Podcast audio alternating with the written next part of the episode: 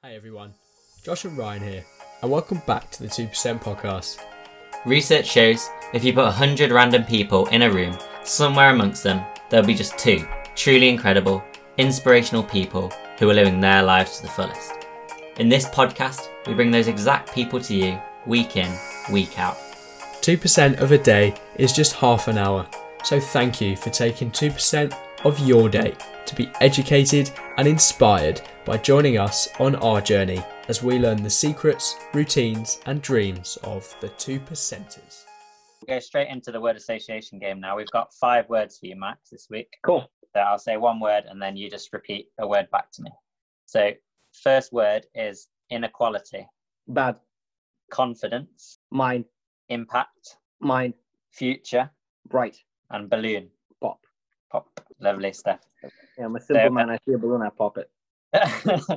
yeah, I noticed from your uh, videos. Let's now, now you've mentioned that actually. Let's let's talk about the balloon and the pop because I, I I am very intrigued by it, and I I assume it's an attention grabber. But how come the the balloons feature so prominently in your your TikToks? Well, you see, that's a that's a very carefully designed, completely secret uh, methodology that I'm not prepared to share. It's No a, it's an it's an in-house novel manipulation technique that that is dangerous, very dangerous. So um, I'm not going to share it to avoid uh, a, a global catastrophe.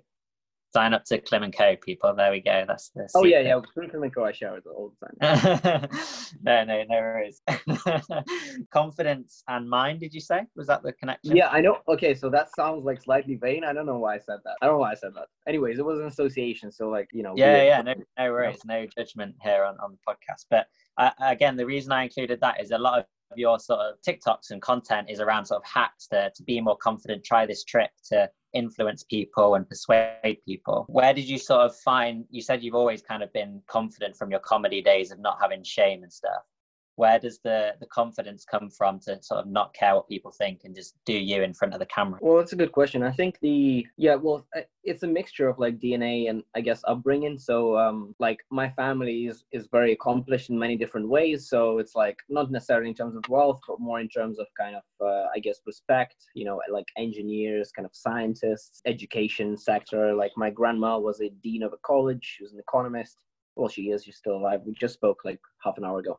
Um, so it's you know some of that is just kind of me knowing that my family members have done it. So i probably can too and that's what a lot of people don't have. And a lot of it is also yeah just kind of like teachers hyping me up and stuff like that. So i guess what i'm trying to do is i'm trying to maybe help other people feel that um, and then just like believe in themselves a bit more and really like it breaks my heart to know that like and to get dms of people like genuinely just not thinking they can do it you know even with the simplest stuff like you know people saying oh but i can't do this because i'm this or i'm that or i'm so lazy you know i'm, I'm not i'm I just- i just think that it's you know needs to be thick. And i think especially in a country like the uk where you know coming from ukraine like there's so much opportunities here and you know people should also realize that you're very lucky to be here in terms of the citizenship lottery. Like that's a great place to be. Any kind of high income country is a great place to be. So you should kind of start there and then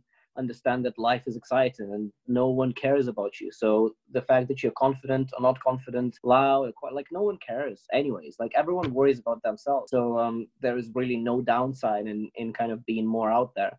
And i think i picked that as a as a as a mission or one of my missions because a like i i have it and i've developed it and i've also studied it so i feel confident like talking about it right? If i picked for example business to be like a, a business leader like i can't tell a person how to run a uh, a self-sustaining business because i haven't done it yet. So i'm not going to go on social media and start talking. I can talk about my journey. I can talk about how to win a client because i've won clients but i can't talk about how to build a a um, 10 million dollar a year agency. Like i don't know. You know what i mean um, but Mm. in terms of how to build confidence i can definitely talk about that. Um, and i think that the problem of of not believing in yourself is a much more prominent problem than believing in yourself too much. So um, i think believing in yourself too much is also out your abilities. So you know when it's a person that thinks that they're going to start in the next social media app and i happen to have a few friends like that um, it's like no like i'm sorry no. It's like you're not going to play in the nba uh, if you're 5'10 you're also not gonna well okay let's five six maybe there are some five ten players. Uh, also you're not gonna start a social media agency if you are not fucking brilliant. And uh, i'm sorry bro but you're not right? So there is that. But i think vast vast majority of people uh, have it on the other side. So so they're kind of completely um yeah they just lack belief. I'm sorry that i swore I'm, i actually didn't ask if, if that was allowed on the show but i guess you can bleep it out No, no, that's fine. Yeah. Something I would pick up on because I think that kind of optimistic attitude and, and that positive attitude that I think you just spoke about there kind of talks to the association you had between future and bright because that doesn't necessarily mean you're talking about your own but necessarily just that that's how that's how life is the future is always bright kind of vibe uh, which i love um, Yeah. i mean from your academic background but also kind of just your views generally why do you think the uk kind of scene i mean a lot of it is around mental health i suppose is that people don't believe in themselves they don't believe they can pursue their passions or whatever it is. Um, why do you think that some of the key reasons are uh, that people don't believe in themselves? Yeah, that's a great question. And I'm, uh, you know, I'm very new to like being British, and I like it so far. But uh, Yeah, that's like sure. a very, very new experience to me. So um, I'm still figuring this out in terms of my identity and stuff like that. But um, you know, I, I was really surprised. Like coming from Ukraine, I was so surprised that like people in Ukraine that are, you know, there are obviously worse countries to be in, but like you are pretty, pretty unlucky.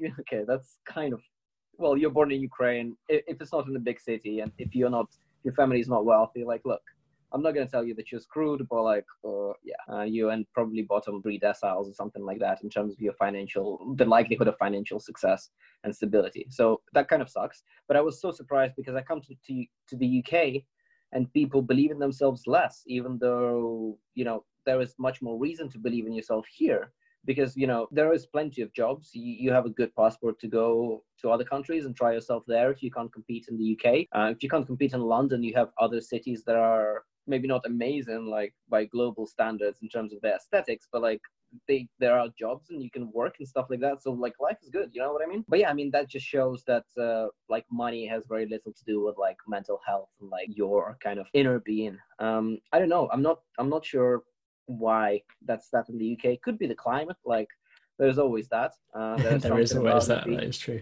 gloomy, like rainy. You feel like oh, like oh, how can the future be bright if the weather is like that? the weather's never bright exactly like yeah honestly, like I love the UK weather. Like it's probably the favorite climate I've ever been in uh, after Ukraine. Because in Ukraine the summers are so hot, and then winters are so cold, and I hate the heat. So in Ukraine it's kind of chilled, and it doesn't rain like as often as people think. I heard that actually, according to stats, Greece has more. No, the UK has more sunny days than Greece in a year. And like when people think about Greece, they think about this amazing climate where it's only Yeah, sunny. yeah, for sure. Like, more sunny in the UK. But yeah, I, I don't know why. I think um, there is something when it comes to high income countries, the chances of you pick picking a space that is empty is very low. So the, the your your propensity, your probability of quick growth that's possible in um, in some of the uh, Eastern European countries and Latin America, uh, that's very low. Most of the niches are taken. Most of the land is bought.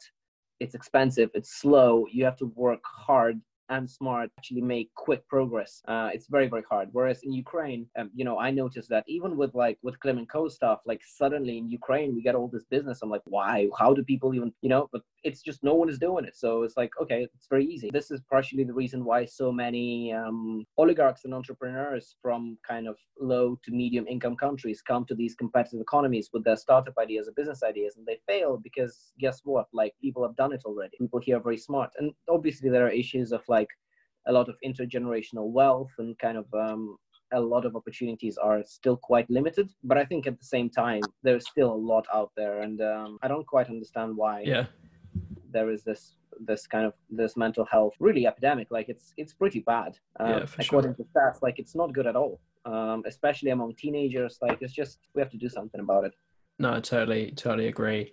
And uh, thanks for your thoughts on that. I think moving out of the word association game now, something that's a bit of a different addition to the show. Uh, I saw, I think it was on your Insta story or something, uh, that you might be a, a best self card partner. So I picked out a couple of my cards to, to ask you. Uh-huh. So I've got uh, a couple of questions from, I think it was the icebreaker deck. I can't remember. Um, so, first of all, what's the best advice that you've ever received? And secondly, what is one family tradition that you would like to carry on in the future? Ah, that's so cool. Uh, yeah, shout out to best self. Um, the best advice that I've ever received came it came yesterday. No, before yesterday from Eric Weinstein.